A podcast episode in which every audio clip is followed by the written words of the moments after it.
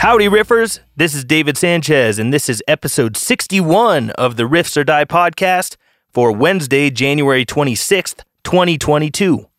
On this one, we've got another swap cast. I had a chat with Mr. Justin O'Donnell, who is a member of the Libertarian Party in New Hampshire. As you can probably imagine, we talked a lot about freedom and we talked a lot about liberty and how it relates to music and art. After this intro, you're going to hear the unfiltered, unedited version of the conversation that we had, so I hope you will enjoy. This episode also has a video, so if you want to see that while you're listening, it's only available right now on YouTube. So make sure you hit up the Riffs or Die YouTube channel and subscribe there and watch this interview. As always, if you want to support the podcast beyond just listening, you can give it a rating on Apple Podcasts or wherever you listen. If they allow ratings, go ahead and give it some feedback. You can share it with your friends, encourage other people to listen to this, or you can always visit riffsordie.com or go to patreon.com slash riffsordie and subscribe to become a patron. This weekend, we're going to be doing another live Zoom hangout. So if you want access to that, go to Patreon and sign up at the $10 level or higher. Don't forget, you can always send me an email at podcast at riffsordie.com and maybe I will answer your question or respond to your comment here on the show. So if you got some words for the show, feel free to write to me, podcast at riffsordie.com. So there is one topic I'd like to discuss here before we get into this interview, I'll give you a little timeline synopsis here. Check this out. You tell me if you think this is relevant. Here's a headline from November 4th Bill Gates warns of smallpox terror attacks and urges leaders to use germ games to prepare. That was November 4th of 2021. In that article, it talked about how there is some sort of a new medication called Jynneos. Love those Jynneos. It's J Y N N E O S, produced by Bavarian Nordic. And Jynneos was initially approved in 2019 by the US FDA and is indicated for preventing smallpox and monkeypox disease in adults 18 years of age and older, determined to be at high risk for smallpox or monkeypox infection. Then on November 17th, just a couple weeks later, the headline here on CNN Health says vials labeled smallpox found at vaccine research facility in Pennsylvania, CDC says. All right, so first off, Bill Gates says, hey, we really need to worry about smallpox being a thing and terror attacks happening with it. A couple weeks later, vials labeled smallpox were found at a vaccine research facility in Pennsylvania. Then fast forward to January 21st, 2022. That was last Friday. Here's a headline from CBS News. It says Authorities warn not to approach monkey missing after truck crash in Pennsylvania. Hmm. I think monkeys carry monkeypox. So there was a car crash, and the monkeys were being transported to an undisclosed CDC location somewhere in the Midwest. Apparently, the car crash happened some of the monkeys got loose, and there was a woman that actually got in close contact with one of them and was told by the CDC to look out for any symptoms. If you get any, let the CDC know, let the Pennsylvania State Health Department know, and contact a physician immediately. Then fast forward to the next day on January 22nd, 2022. There's a headline here that the FBI confirmed its agents searched the Illinois headquarters of the Center for COVID Control amid a federal investigation into the multi million dollar testing business. Quote The FBI was conducting court authorized law enforcement activity in Rolling Meadows on January 22nd. So maybe they were trying to dig around for some COVID stuff, but maybe they weren't. Maybe it's related to this monkey thing that had these monkeys on their way to an undisclosed location somewhere in the Midwest.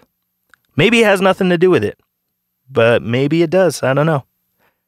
And then shoot forward just a couple more days to January 24th, 2022. Here's a headline on HBG100.com. That's Harrisburg, Pennsylvania. Headline says Witness at scene of CDC lab monkeys crash has developed symptoms. So, this woman that was in close contact with one of these monkeys now has a cough and has something similar to pink eye we'll see what develops with that. But this all sounds kind of familiar, doesn't it? Now, maybe it's nothing. Maybe it's just a flash in the pan news story and nothing comes of it. But that is very similar to how we felt when we first heard about a bat virus coming from a place in Wuhan, China. All of us kind of brushed it aside, like, yeah, whatever, who cares? And then something happened after that to the rest of the world. Maybe this is part two? Maybe this is not part two.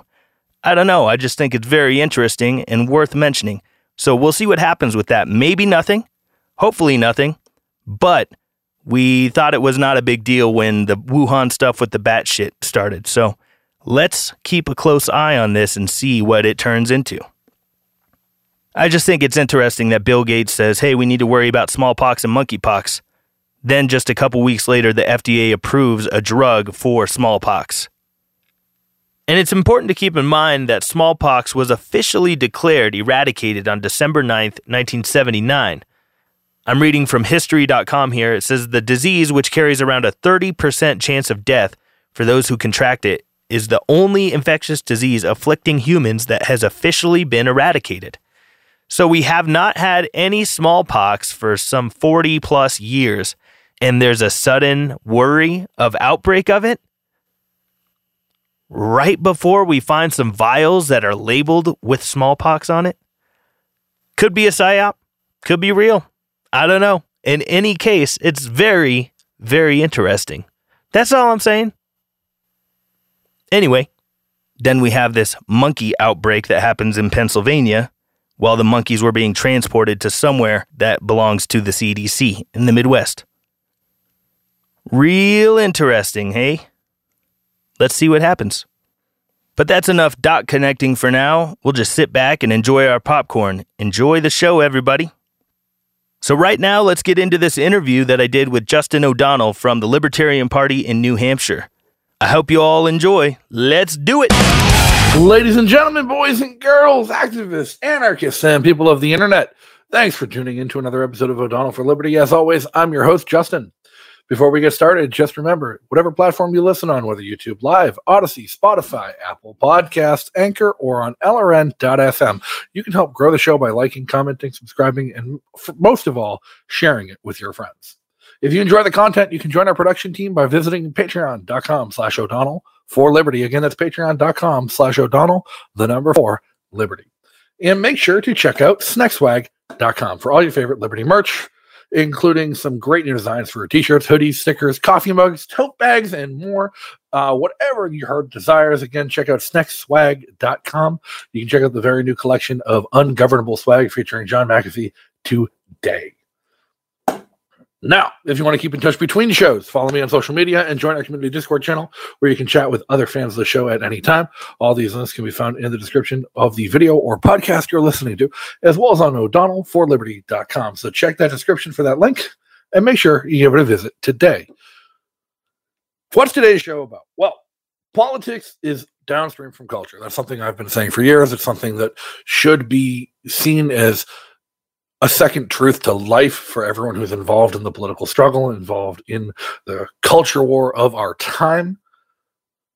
And one of the most preeminent and forward pieces of that culture is art and music. That's where people see the shift in culture and how to, how culture is shifting and how culture is growing year over year and how it's represented in its art. And every year, music seems to get more and more political. But the current trend is definitely in the opposition to liberty and expanded human freedom. The current trend is you have polit- uh, musicians and celebrities constantly shelling for big government solutions to big government problems.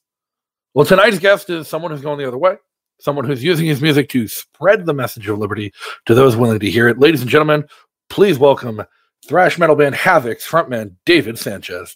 David, how are you tonight? I'm doing all right, Justin. How you doing? I'm great. So thanks for tuning. Thanks for joining us tonight. Um, like I said in the intro, so tell us a little bit about yourself. You're other than just being, you know, a metalhead who performs and travels and writes music and sings. Like, who is David?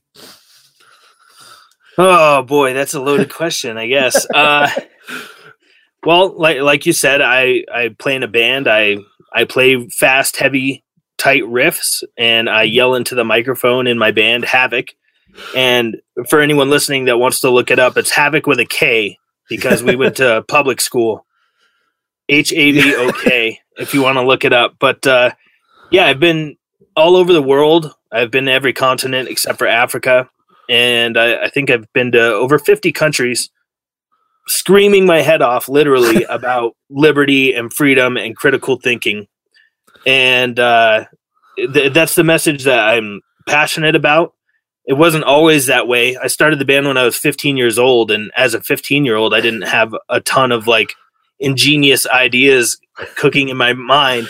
But later, um, realizing kind of how the world works in a way and reading more books and becoming a huge fan of George Carlin and Carl Sagan and uh, a lot of the ancient philosophers like Marcus Aurelius and Epictetus, mm-hmm. uh, Plato, Socrates, all that kind of stuff. It really got my gears turning um, mentally and had me kind of going down this very long, infinite rabbit hole of of questioning things and um, being pro freedom and extremely liberty minded. Yeah, and I mean, metal seems to be a place where libertarians gravitate to. Uh, I have noticed, like, it, there's I, I, likened it uh, in the past to there, there's something about a metal show where, like, you see a mosh pit as the most violent place you can imagine, but everybody in there has explicit consent and understanding of the rules of what's going on, and it's like the most beautiful chaotic anarchy in the world where everyone is on the same page and on the same level. Um, and it just seems like that kind of a consent culture that surrounds metal and metal shows really absorbs libertarians. Because um, you're you're not the only libertarian metal musician. I mean, fans of the show know Phil Labonte. He's been on before. He's a friend of the show. Um, I've done some work with him and with All That Remains. But you do go about it a little bit differently than someone like Phil does. When All That Remains and Phil, when they put out music, politics is never the forefront of their message and what they're doing. If it's if, if the music and the art they're doing lends itself to a political message, so be it. I think he has one song where he slipped a line about Keynesian Keynesian economics into a metal song. Um, but like one of your biggest songs is "Give Me Liberty" or "Give Me Death," which is just a thrash metal libertarian anthem. Yeah, I'm pretty on the nose with a lot of the lyrics, and yeah. that's very intentional. Uh, I, I, feel like people's attention spans are constantly becoming shorter and shorter. And I don't want people to wonder what I'm talking about. Instead of making it veiled and uh, mysterious, I, I'm pretty on the nose and direct about it because I think that our time is very short here and we need to start making moves toward a more free direction uh, because the clock is ticking. Time is not our friend when it comes to this stuff. Right. So instead of people, you know, instead of 1% of the people listening identifying what I'm talking about and getting the message loud and clear, I'd rather just everyone get the message loud and clear. And now, a lot of people losing an audience that way. Do, do, you worry about maybe not reaching some people who you might otherwise because you've been so on the nose? Um, not really. I, I don't know what else that I can uh, passionately talk about in, in music. Um, it's not all um, socio political leaning. There, there's other yeah. things in there, uh, topic wise, but we are often labeled, especially by writers and people interviewing me, um, as a political band. And I would argue that we're an apolitical band. We're we're anti-political because we're not trying to harp on one side or the other is the solution here. We're uh, in, in, the lyrics. I kind of am saying that the entire system is corrupt, right? And it's all wrong. There's not a side of this that is correct here because they're all, at, at least with the two major parties, and I'm sure you and a lot of your listeners can relate to this. But the two major parties, it's it's a duopoly. It's two heads of the same snake. It's the illusion of choice. And uh, in, in the lyrics, I, I definitely make that try to make that apparent that we're not trying to tell you like hey, you should vote this way or vote that way, or Republicans are the enemy or Democrats well, are the enemy. I, am saying I've, both of them are. I've definitely come to the understanding, the realization that the United States is a true two party system. I just don't think the actual true two parties that matter are Republicans and Democrats. I think it's government and the rest of us. Yeah, which is really unfortunate and insane because a couple hundred years ago, when this country was founded, the idea was that the rules come from the bottom up and instead, everything is upside down right now, and the rules come from the top down. It's completely right. antithetical to the foundation of the country. Yeah, and if, especially if you look at recent history, just the past two years, we've seen the greatest growth in overreach in federal government history. Um, like I, I think it's the single largest expansion of government power and government spending and overreach since the New Deal, and the New Deal was the single greatest expansion of government power and overreach since the Civil War. And, yeah, like, and there's no end in sight. No, there, there's no end in sight unless you're coming to New Hampshire and helping us secede. is that what y'all are trying to do? So tomorrow morning, right here in New Hampshire, um, the House Committee on uh, Federal Affairs and Federal Relations, or whatever the hell they call, uh, is hearing public testimony on a uh, proposed constitutional amendment to the New Hampshire Constitution to peaceably declare our separation from the United States. Wow. So that will be um, written into the Constitution that you're able to secede or that you are seceding? That we're declaring it happen. Oh, wow. Well, yeah. I, good luck with that. I, am I'm, I'm all about it. If you guys can make yourself more free, I, I have no uh, objection to that. We'll but see what happens next time. we'll see, we'll see what happens if it passes. I'm not too optimistic about it passing this time around. The process is it needs to get two thirds of the House, two thirds of the Senate, and then two thirds of a public vote in order for it to pass. So it's a lot of hurdles. Oh yeah, yeah, and that's one thing that I find very interesting about Texas. From what I understand, Texas is the only state in the union that has it written into their constitution that they can secede. Right, but they've also, I believe, there was a Supreme Court case um, that said no, they can't. And so, like, it's a real big test. Like, Texas has it written into their constitution that they can secede. They've never tried since they've had that written in. And right. then the Supreme Court has said, yeah, no, you really don't. So, well, the I Supreme Court says a bunch of wacky stuff, don't they?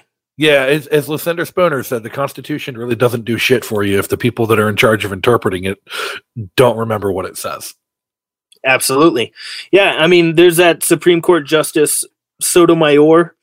It sounds like she doesn't understand anything that the Constitu- Constitution so, says. I mean, the craziest thing about her, she's she, uh, Sonia Sotomayor. She was an Obama appointee to the Supreme Court, and for the past few years, she has been like it's been a there's been a weird libertarian br- wing of the Supreme Court that was Neil Gorsuch, who was Trump's first appointee, and Sonia Sotomayor, who was Obama's last appointee, uh, who like there was a whole bunch of like seven to two votes where it was the two of them voting in against something that the rest of the judges voted for, and it'd be like one of them was to get rid of fruit of the poisonous tree to say that as long as a cop thought that you were breaking the law, they had the right to arrest you and search you.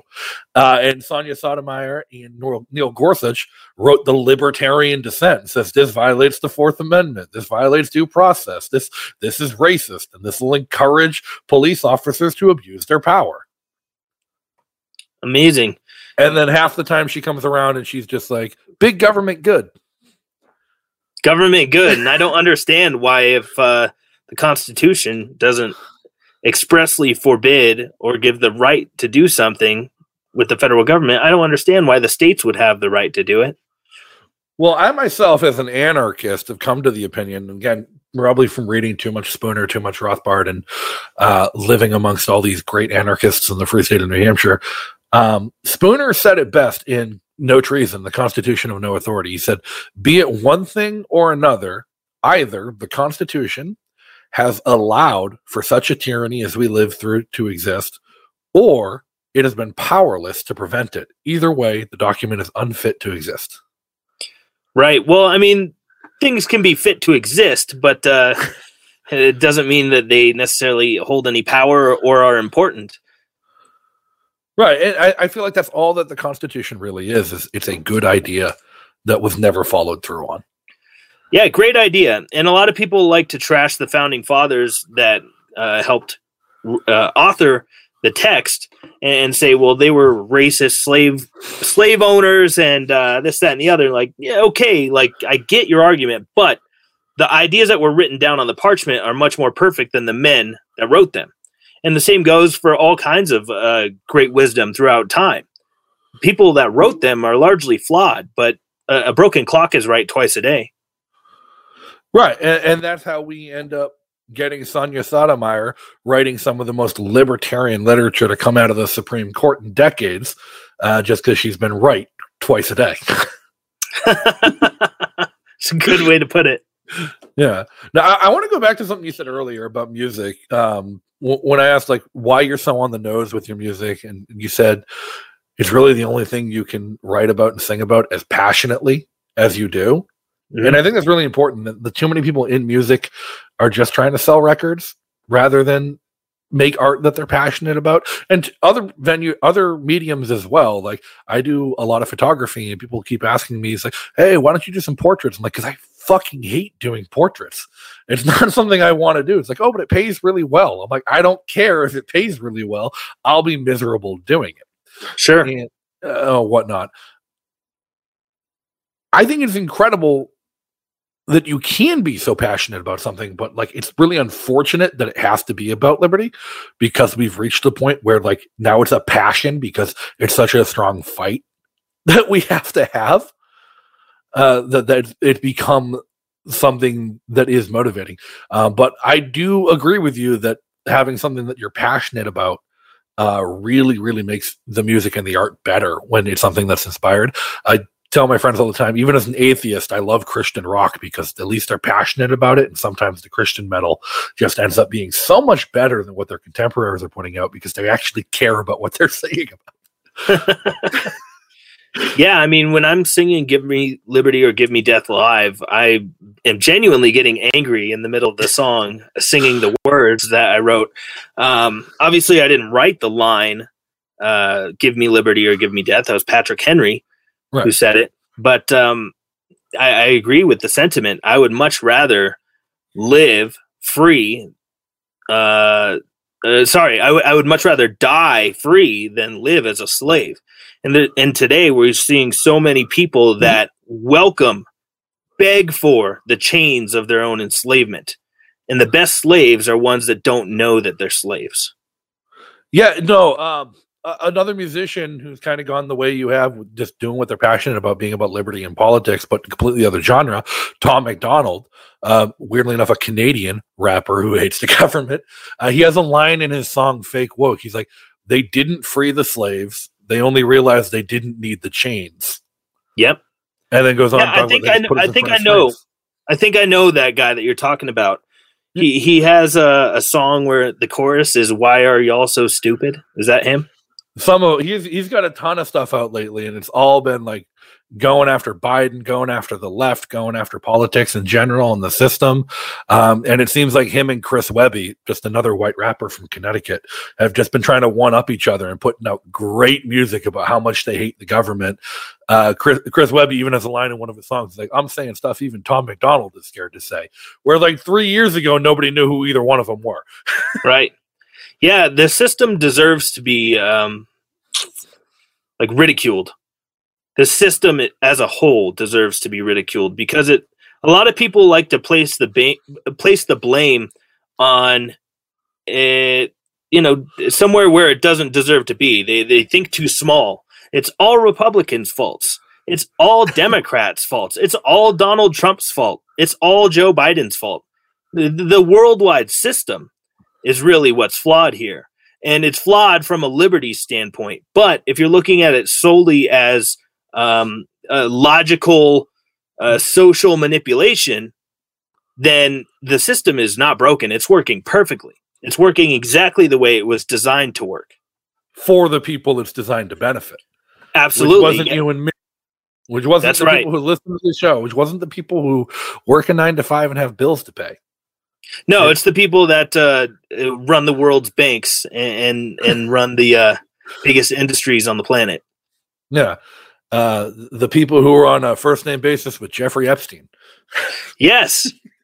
Yes, that's right. So, those are the those are the ones who are design, who are the benefactors of all the corruption, all the uh, manipulation. Media is the, the, the fourth estate. The media has become just another arm of the government. At this point, Facebook and Twitter have become de facto arms of government censorship. Um, Yes. like we're crossing the line of what's a private platform, what's a private business, what's a public accommodation, and what's an arm of a corporate government. Because we don't, I, I don't believe we live in a democracy. People like to talk about, well, we, we live in a democracy. We have separation of government and uh, whatnot. I'm like, no, I, I, I truly believe that the United States is a corporate fascist state, and that most of these international conglomerate tech companies are just an extension of the government. That is literally true. I mean, you had the the president's press secretary get on TV like a month or two ago Yep. saying that yeah, they do work with Facebook to fact check things and, and censor people. Now, people will people like to turn into libertarians when you bring that up. Oh, well, they're just a private business. They could do whatever they want. Yeah, sure, that's fine. But when you're taking your marching orders from the federal government and then you're acting like an innocent um, private business, that is textbook definition fascism. When big companies and the government get in bed together and work together to screw over regular people, that is not freedom. That's not capitalism. That is literal fascism. Fascism doesn't always have uh, goose stepping and, and a funny mustache. The, I, I think the big question that libertarians need to answer for themselves, and like that's been real hard to get libertarians to even acknowledge as a question, is like, at what time does a private platform like Twitter or Facebook no longer be private? Like, at what point is it no longer private? And at what point can you complain about their censorship being a violation of the First Amendment as opposed to a private company regulating its platform? because like it the big defense from some libertarians all the time is like well they're a private company they can censor whoever they want okay at what point are they no longer private and you'll have a problem Yeah, that's a great question. Um, me personally, I think that censorship in general, as a general rule of thumb, is complete horseshit. Um, I feel the same way about like the FCC censoring songs on the radio or sure you know bleeping bits out of a comedy routine and stuff like that. I think it's completely asinine.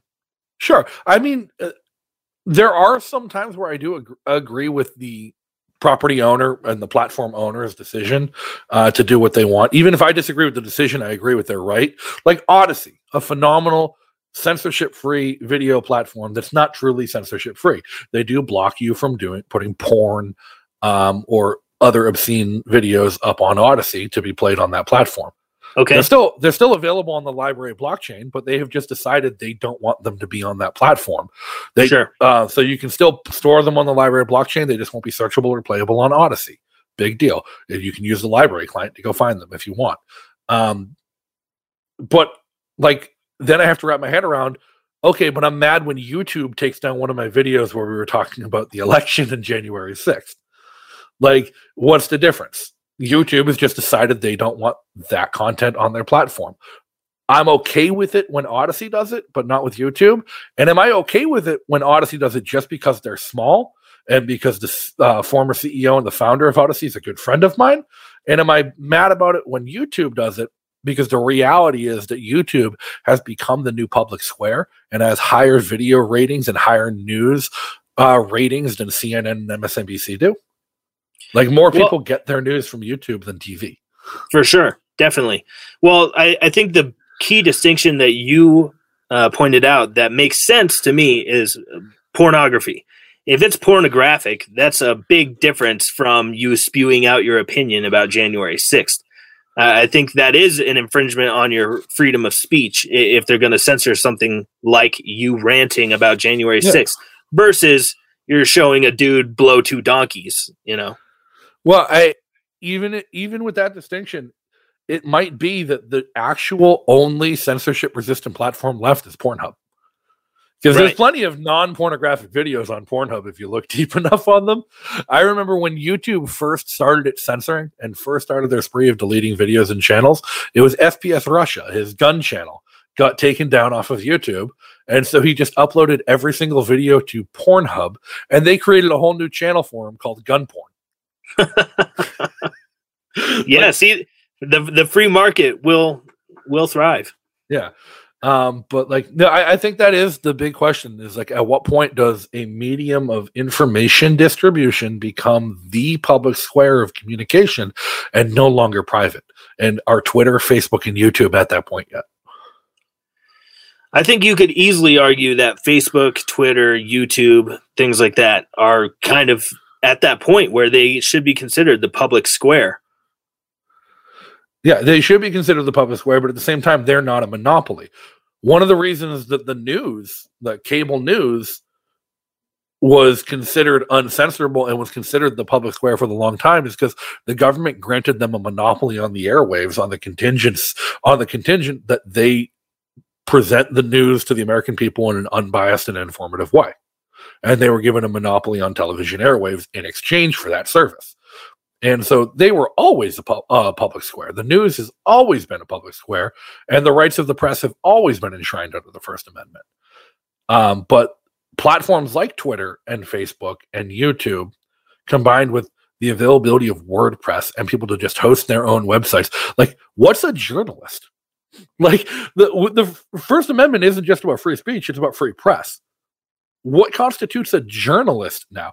any person with a Twitter account in the right place at the right time can be a journalist. Sure. Like I've yeah. broken I've broken national news stories on Twitter just because I happened to be in the right place at the right time when a cop pulled out a can of mace and punched a little girl in the face and I got it on camera in Boston. It started a riot in Boston. I happened to be the one person there with a camera. Am I a journalist? yes. so, but when Twitter takes down that video, are they suppressing the uh, are they suppressing my free speech or are they suppressing the press? Well, I think they're doing both, honestly. Um, yeah, th- this is such a interesting topic because they are private companies. Right. But you know, when they start censoring even your private messages between people, that's uh, that's an, another level, and, and that's only like a half a step away from I send you a text message and it gets uh, AI reads through it and decides, oh, we shouldn't be sending that to information to people, so let's just delete the text. That's where stuff is going to start getting real, real weird. And I don't think we're very far off from that. Orwell called it very accurately with the Ministry of Truth and the censorship and uh, suppression of free speech, suppression of ideas, and the the whole double think, double speak, thought police stuff, that's all becoming way too real. So I, I don't think that they'll ever be able to successfully censor private messages and uh, individuals' ability to communicate because we've seen so many great decentralized models come out in recent years. And oddly enough, WhatsApp, a Facebook product, spurned a generation of new uh, self-contained, censorship-resistant, uh, encrypted communications platforms like Signal, Sessions, not Telegram. Telegram's awful. Never use Telegram. but all these new open source free market alternatives to Facebook Messenger and Carrier SMS, where the cell carriers are reading your messages. And shit, it was Jack Dorsey just tweeted use Signal once uh, last year, and it became the largest uh, messaging app in the downloads in ever. Like overnight, uh, I remember I've been using Signal for years, and it just stopped working for three days because they did not expect 80 million people to download it overnight. Right. Yeah, and I'm very thankful for things like that. Um, the, these censorship censorship resistant platforms. It is quite nice. Um, the thing that's potentially scary in the dystopian vision that so many sci-fi mm-hmm. writers had is what if uh, all these other platforms go the way of Facebook and they go the way of YouTube and Twitter and start sifting through what is going on there and start censoring it. It's a very real possibility. I mean, so many we all use technology that we don't understand how it works, and there are people that are much smarter than than me figuring this shit out and, and are able to like the the simple fact that hacking exists is uh, just mind blowing to me. Like someone can hack into a computer that's got passwords and you know do all this uh, research and and forensic uh, recon on an electronic device. That's mind blowing to me, but it's real. It's very real, and it's only going to get more intense and more in depth, especially with the advancements in technology with AI and computers being able to do many things that humans once used to be the only things that could do it. Well, t- touching on the idea of a dystopia, there you, you talk about what Orwell gets right, and um, funny story. I don't know if I, I told you this story. I've told Angela Angela McArdle, who introduced us, uh, this story a couple times. But like my path to libertarianism and my path to coming to being an anarchist and rejecting the government was never an academic path. I didn't start reading books. I didn't start um, logical thinking. I was in the army, and a one time a domestic security mission, my unit was tasked with security for the Boston Marathon. Hmm. Yep. That didn't go too well. Uh, and then a few months later, we were tasked with security for Fourth of July in Boston, and we overreacted to that uh, in after the Boston Marathon bombing to like the nth degree. We had a joint task force with FBI, DEA, ATF, every three letter agency you could imagine, cameras set up all over the city, checkpoints everywhere, searching people's bags, detaining people because they annoyed us. We detained a deaf guy because we didn't know what he was saying. Uh, and we just handed him over to the Boston police and said, "You find a translator and figure out if he should be detained or not." Um, it was a complete and utter overreaction, gross violation of civil rights, gross violation of human rights, because everyone was scared. But at one point, I was walking with my lieutenant and showing him the road. He was a brand new lieutenant, just out of college. Ink wasn't yet dry on his commission or his college degree. This is just a few weeks after he graduated college and got his commission. He hadn't even been to basic training yet mm-hmm. and explaining the ropes to him. And some guy just sits down in a lawn chair on the sidewalk in front of us and starts reading a book right underneath a camera system. And the lieutenant starts yelling at him, and I just died laughing, burst into tears laughing. The lieutenant's like, What's so funny? I'm like, He's reading 1984. and the lieutenant's like, What's funny about that? And then over the next 10 minutes, as I was explaining the plot of 1984 to my lieutenant, I'm just like, ah, shit, we're the bad guys. And had that click with me. Like, I, I, I wow. realized in the heat of the moment that I was the bad guy in that situation. And like, it took a few months after that of really starting to think about things and realize. And then my reenlistment came up like, nope, adios, see ya, I'm out of here. But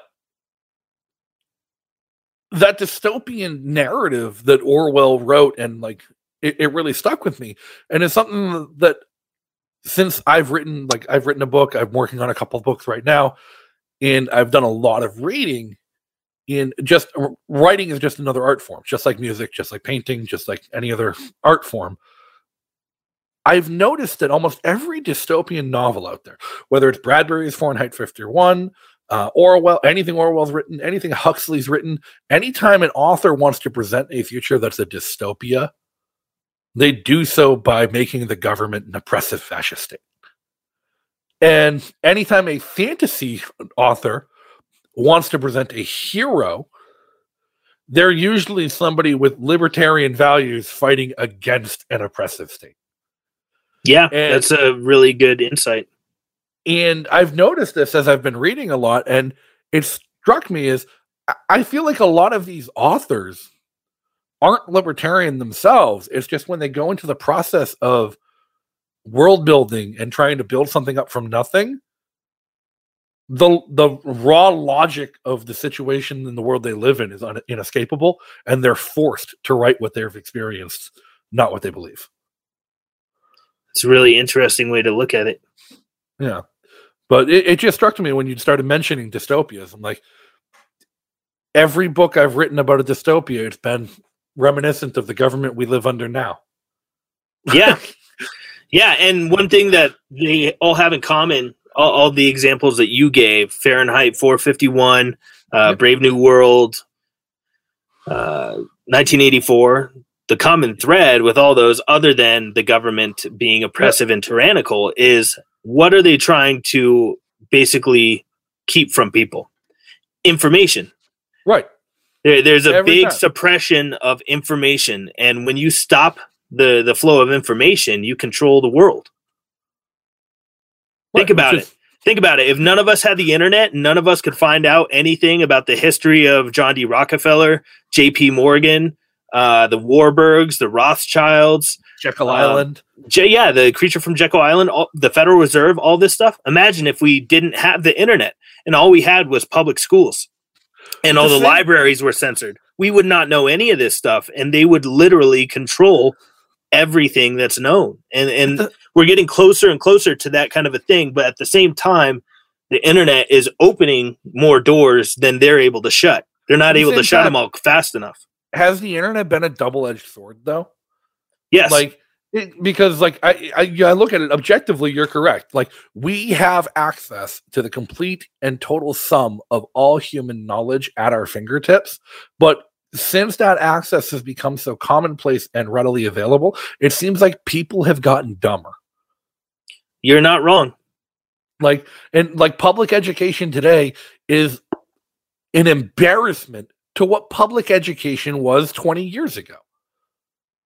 Like- yeah, I mean, Department of Education was started in 1979, so you go back anywhere before then, and there was a lot less propaganda being pumped into the heads of young people. I graduated high school in 2008, like not even that long ago.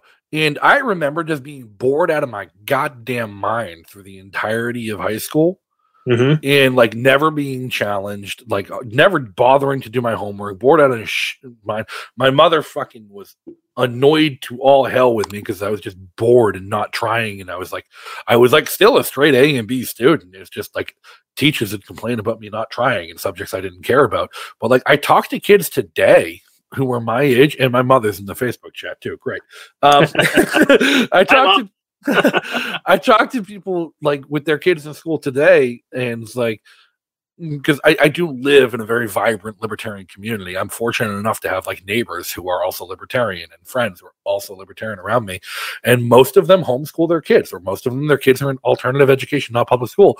But the few whose kids are in public school are so far behind their peers. And when talking to them about like what they're learning in school, I'm like, the fuck? Like, I remember like I was I wouldn't have been allowed to go to first grade if I hadn't covered that in kindergarten. Sure. And, and like you have kids in like fourth and fifth grade who still can't read yet. Yep. Yeah, in California, I think they are passing a bill, or maybe they did pass it, where you, they're going to get rid of failing grades. You're not going to be able to get held back. You, they'll just pass you, even if you can't read, can't write, can't do math. N- none of that. It doesn't matter. They'll just give you a diploma. And and the the Mike Judge movie, Idiocracy, It's was a documentary. more of a documentary. I rewatched it pretty recently, and dude, it's insane how prophetic so many parts of that movie are. Um, I like money. yeah, I like money,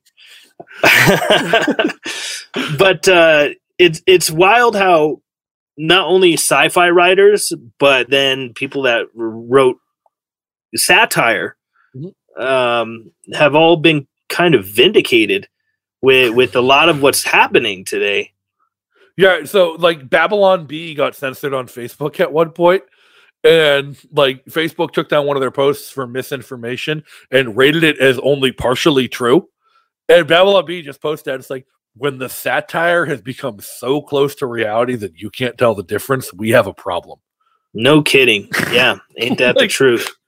Like Babylon Bee just made up some wild shit that like two weeks later a congressional hearing revealed was true about like wow. COVID protocols just being made up out of their ass.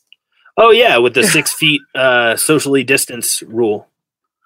Yeah, oh, I think this was as far back as when uh, Fauci was saying not to wear masks because masks don't work, and Babylon Bee says Japan's cultural history proves you wrong. Yeah, isn't it something that? Uh, yeah, it, it's amazing. There's so much uh, backpedaling and back and forth and goalposts moving. I do find it very fascinating, though, how we're in this age of technology and robots and all this information everywhere here in 2022, and all of a sudden, in the last two years, there's been a lot of developments and recent research on masks. We learned a lot about face masks just in the last two years. It was never studied before. Isn't that funny? Well, it, it's it's mind blowing to me because like th- there's been so much arguments on both sides, and like I try and look at things objectively, and I try. it's not possible. I do not believe an individual can look at a problem objectively. Your your opinions have been colored by your friends, your experiences, what you've already read beforehand. I try to look at things objectively. That en- I ended up getting in fights with friends because I wouldn't say R- Kyle Rittenhouse was not guilty before the trial. Like I kind of want to see the evidence. Uh, turns out he was not guilty, but like I'm like I want to see what happens. Um, but like when it co- comes to masks, like very early on, it's like I don't want to wear a mask. I hate wearing masks but like I start hyperventilating. I got breathing issues. Like had some times from this time when I was in the army and I got stuck in a burning truck. It just freaks me out wearing Holy a mask shit. for too long time. Yeah. So I'm like, I'm just not going to wear a fucking mask. I haven't worn a mask in like two goddamn years. But at the same time, people are like, people are saying masks don't work. I'm like, well, then why do doctors wear them in the OR if they don't work? Like, like hear hear me out here. Maybe they do work. And I'm like, how come Japan never has massive flu outbreaks in the winter when everyone just wears masks? As, and they've been doing that since the SARS attacks in the 90s. Um, that's just something that people in Japan have been doing culturally, and they got through COVID pretty much just fine. Um, They they actually uh, put myocarditis warnings on all of the labels of their vaccines and stopped mandatory vaccination over there. yeah, you know, because a country of smart people who like recovered from getting nuked by trying to take over the world of computers, maybe they read the manual. Man, yeah, maybe. um, and and to what you said, I, I think yeah, masks do do something, but uh, Maybe masks didn't do much against COVID, but you know what? I'm damn sure masks and social distancing and people washing their hands did do? Eradicated the seasonal flu in 2021. well, the seasonal flu, the uh, the antidote to that was COVID nineteen. COVID nineteen got rid of the flu for an entire year. Yeah, because, like, I, I don't think social distancing and masks and whatnot really helped with COVID. If it's as viral and as, like, and spreads as virally as they claim it is, and it surpassed all the masking regulations, and everything, it sure as shit stopped the flu. yeah, or they were just calling everything uh, that was flu COVID nineteen, which I think is a lot more likely than the flu just disappeared for a year. But um, I think the the mask thing obviously it does it, it does a little bit of something, but to me it's it's like pissing your pants with your underwear on. The piss is still going to get all over your pants and eventually get out of your pants, but I mean the underwear stopped some of it from coming out. Yeah, it's like what what is it? Someone who I hate politically, uh, Nick Sarwark, uh, former chair of the Libertarian Party. He used to say uh, when it came to like signing online, people get, were trying to sign a petition to get him to resign, and he uh, said. That's like pissing your pants while wearing a dark suit. You might get a warm, fuzzy feeling, but nobody's going to notice. so that's my go-to one with that. It's like eh, that's great, but no, it, So- it's Yeah, somebody in the com- somebody in the comments here said masks cover up Bell's palsy. Doc. I got to be careful with Doc. I love you, Doc, but one time Doc asked a question, my guest answered the question, the video got nuked by YouTube, and I got suspended for two weeks. It was a great question, though. well, they don't they don't like great questions. yeah, no, it was a question about their, you know, priorities while running for lieutenant governor in a state with spotty election history. Oh, I see. Yeah. So great question to be asked. Apparently, YouTube didn't like the answer. Uh, but that video is available on Odysee, Doc, if you want to go check it out there. It's still there, that interview. I, I do And- have a question for you. yeah, go ahead. So right now seems like the best time ever for third parties to actually get some footing. I don't think so. And I'm I'm wondering what's up with the Libertarian Party and some of these other parties. Like people are rejecting the the duopoly more than ever right now. I don't think they are. Um, so I, and the problem is our voting system is set up in a way to reinforce first two party systems. Of uh, course. with plurality elections, and Mhm. Uh, until we have like approval voting, or until we have continuous runoff, or score voting, or any alternative voting, or proportional representation, which would be fantastic. The one thing Europe does right is how it elects representatives. um, once they get into office, they do horrible shit. But like how they're chosen is much better than how we choose our representatives. Um, I don't think a third party stands a shot in hell in this country. Um, the the highest elected office a third party candidate has ever achieved is the U.S. Senate, and I think I don't I don't know if it really freaking counts that Bernie Sanders wins as a third party candidate in Vermont when he runs as an independent because everyone in Vermont knows oh he's a Democrat. Uh, I I don't think it counts that uh, Angus King in Maine wins as an independent because everyone's like oh he's a Democrat he's friends with Bernie Sanders, and it didn't count when Lisa Murkowski won as an independent in Alaska because everyone's like oh she's a Republican. It, it's Yeah, everyone is so stuck in this uh, two party system lie. Everyone is so stuck in that thing. It's amazing. Yeah, it, and it's, it's weird in at the state rep level. Like libertarians have never been elected to anything higher than state representative, and that's only happened a handful of times. It happened once in Vermont, once in Alaska, twice in Alaska, once in Vermont, twice in Alaska. Um, recently, so, um, just happened in Wyoming in 2020. Um, and it's happened like a dozen or so times in New Hampshire. But New Hampshire is a weird and special place, and it's very close to our hearts. We love it here, um, where libertarians actually can win. But I'm not sure that the best path towards liberty is the Libertarian Party trying to engage in politics. I think the Libertarian Party can exist as a great marketing, messaging, and educational enterprise and supporting down ballot candidates for nonpartisan races that really matter because I don't give a shit about the US Senate. I don't give a shit about the House of Representatives because what they do doesn't affect me immediately in my daily life. What affects me immediately in my daily life is what my city board of aldermen does, what the school board does, what the tax assessor's office does. And I think the Libertarian Party should refocus its efforts entirely on recruiting, grooming, and training people to run for these local offices that can have immediate impacts on people's daily lives where we don't have to overcome the partisanship barrier. We don't have to overcome the Republican or Democrat barrier because they're already historically nonpartisan races. And we can use the organization to manage and organize people to attack these vulnerabilities that the state has, which is the local level. I think that's a really smart way to do it, and that seems a lot more viable and uh, Right. just more more based in reality. I, I totally see that. What What are your thoughts on? I mean, one one person that I think should have been president a long time ago, and uh, is a libertarian in the true sense of the word, but didn't run as one. He ran as a Republican. But what are your thoughts on Ron Paul? Ron Paul ran as a libertarian in 1988. Yeah, but I mean, the last time he got close to, to becoming a president, he was running as a Republican. He is a libertarian, but he So- kind of had to wear the hat.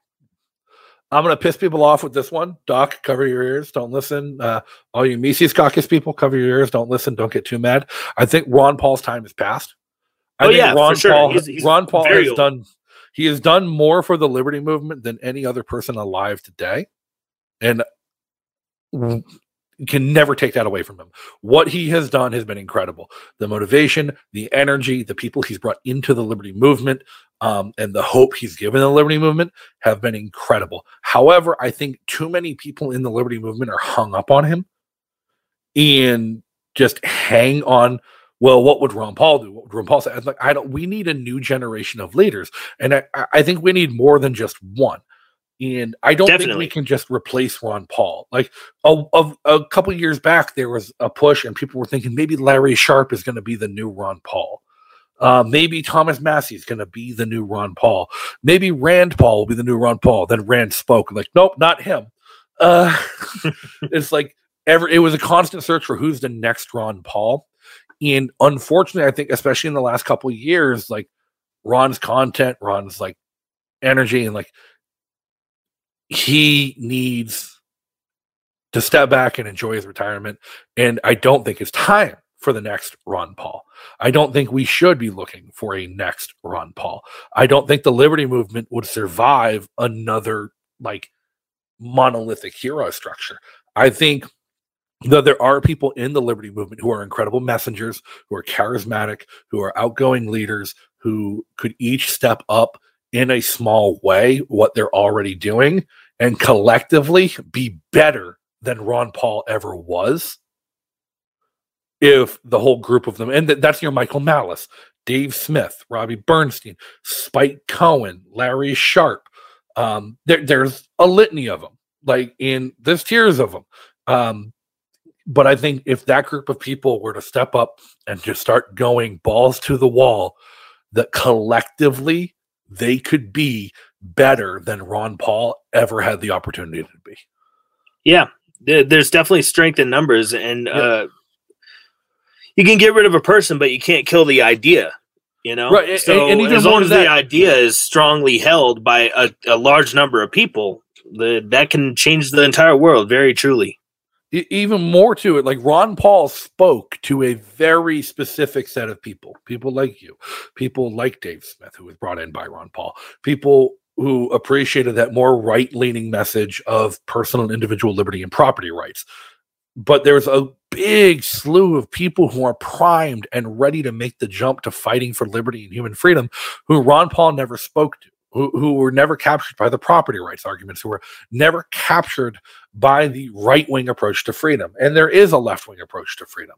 And it's just a matter of finding messaging that's consistent in principle to approach those people with. And I think by diversifying our cast of characters atop the movement, we diversify the reach of the message and we can see exponential growth moving forward in the future. Um, and again, it'll always be on the backbone of what Ron Paul built. Sure. But it's to the point where we need to start reaching beyond what Ron Paul ever had the ability to grab. Right. Yeah, I appreciate what, what you had to say about the topic. You, you said a, a lot more than I thought you were going to. Um, so as far as his it, strategy, as far as his strategy of being a hardcore, dedicated, principled libertarian and running as a Republican, I will say there are more dues paying members of the Libertarian Party currently serving as state legislatures, state legislators in New Hampshire as Republicans than anywhere else in the country combined. So the strategy worked. Yeah, that's great. No, and I I love the idea of bringing it more local, like more yeah. and more local level. I think that's a smart way to infiltrate the system, so to speak. Even if you have these uh, puppets on the higher levels running as R's and D's, but you have everyone on the local level really freedom minded. That makes a, a huge difference. Um, yeah, find that white woman at her local school board who's really, really fucking pissed off about her kids being forced to wear a mask to school every day, and get her to run. Sure. Like, yeah, the Karen Coalition. if you can weaponize soccer moms for liberty, we'll win. Oh yeah, yeah. it, it, all it takes is a, a tireless minority, right? Right, and there's no minority as tireless as white women in minivans. like they will they will stay there until they speak to the manager. And if there is no manager god help you. You better find one. I love it. Yeah but no, we have about 25% of the legislature in New Hampshire right now. I would comfortably call libertarian. That's excellent. That's a, a lot more than than most places that I'm aware of. Yeah. And that's how we can lay claim to being the freest state in the country. When are you going to move? uh, may, maybe summer only.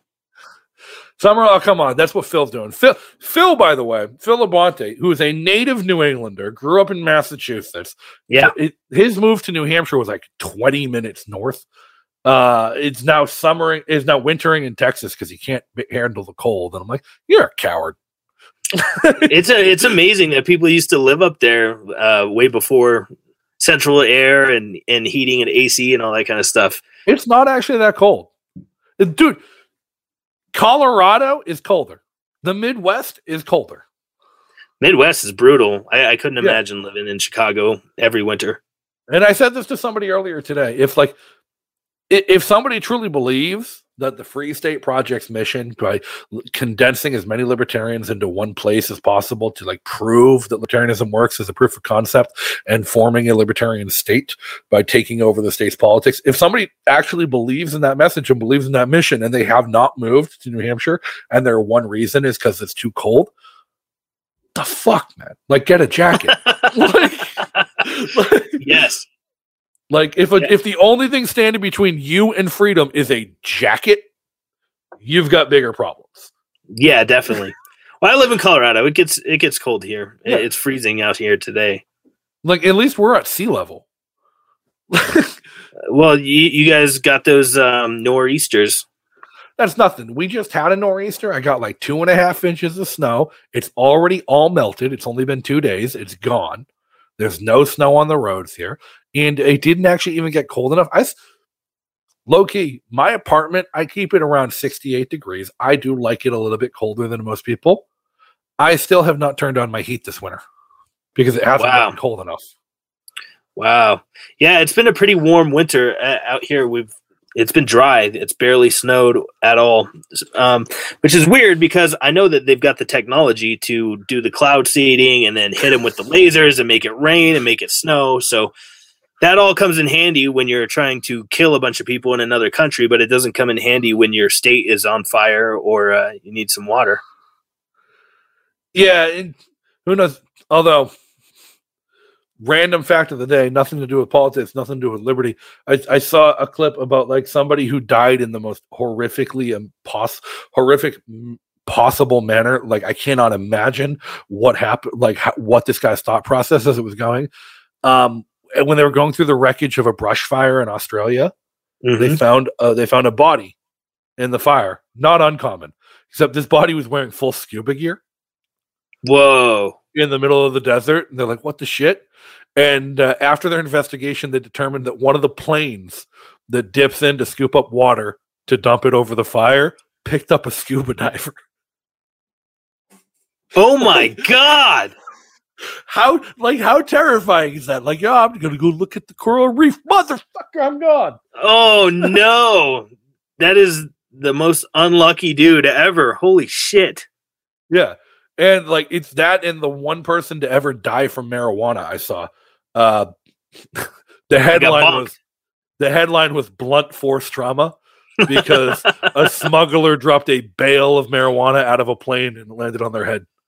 Yeah. Yeah, that's the only way it is going to kill you. So it, it's just mind blowing. Now, all right. I mean, what's next for you? Like, what are you guys? What are you doing with Havok? You guys? I, I know Phil's going back on tour. Um, I know like Mark Morton, a friend of the show with Lamb of God. They're back in the studio. What are you guys doing? Uh, kicking around some ideas to maybe write some new music here soon. We don't have any plans to hit the road anytime soon, but uh, we put out a record last year. Uh, oh shit, in 2020, so a couple years ago now. Um, and a lot of the lyrics that wound up on that record, people thought were written about COVID, but the entire record was finished before COVID hit. So it just wound up being unfortunately prophetic. But um, just kicking around some ideas for writing some new stuff. We may try to go on tour when uh, medical segregation is less popular at music venues. And because to be honest, I don't want to support any of these places that did any of this stuff. Um, I, I don't. I don't want to make them any money whatsoever. No, that's, I want to support the the underdogs that that did not go the route of uh, you know All right, so let pre me, pitch you, nineteen sixty four. let me pitch you on Pork Fest. Yeah, what's pork pork fest like barbecue? The Porcupine Freedom Festival. Last Oh, weekend okay. in June, every summer, up at Rogers Campground in Lancaster, New Hampshire. Beautiful up in the mountains. We call them mountains. You might call them a hill. Um, we've got a 6K. um, but we get it's the single largest gathering of libertarians and anarchists in the world year over year. Um, it's officially now the longest running libertarian festival uh, because unlike everyone else, we didn't take a year off for COVID. We still got like in the height of COVID, we got 2,000 people up in the woods together for a week long party. awesome. And uh, in the past, we've had Eric July and BackWordz that performed. Phil was supposed to come this year, but he chickened out. Uh, and uh, there, there's all there's been bands that have performed in the past, and uh, it's a huge libertarian festival, big full week. They also do some speakers. Like if people care about the academic portion, like if you want to hear Jeffrey Tucker talk about economics, or um, I'm still trying to get Hans Hermann Hoppe to come out and talk about how democracy's terrible. Um, but stuff like that. Uh, last year, Angela McArdle came out and she did a debate against Jeremy Kauffman for the Soho Forum at the. Uh, I saw that. I saw the Yeah. video of that. Yeah, she and, she uh, tore him to pieces. He also had home crowd advantage too. Like I felt bad. Like I'm sitting there, I'm like, mm. These- they're both really good friends of mine. Like mm, I've known Angela longer. Jeremy's my neighbor. Like, um, but yeah, it was diff- that. That was a fun day.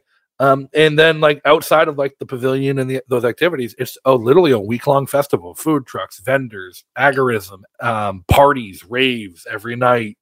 Well, even Um, if I can't come out there to play something like that, I would love to attend. So you'll have to fill me in on on how to make it So over there. to- well, so everybody should because I got some inside info a couple hours ago, actually, uh, from one of the organizers of Porkfest that tickets are already three fourths sold out. So if you want to go to Porkfest, you should go to porkfest.com to get tickets. Um, Is it pork with out. a C? Yep. Like, because it's porcupine. All right. Yes, sir.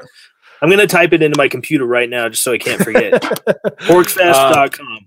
yeah, and from what I heard, like hotels around the campground are already sold the sh- fuck out, like entirely, and uh, they're running out of campsites too.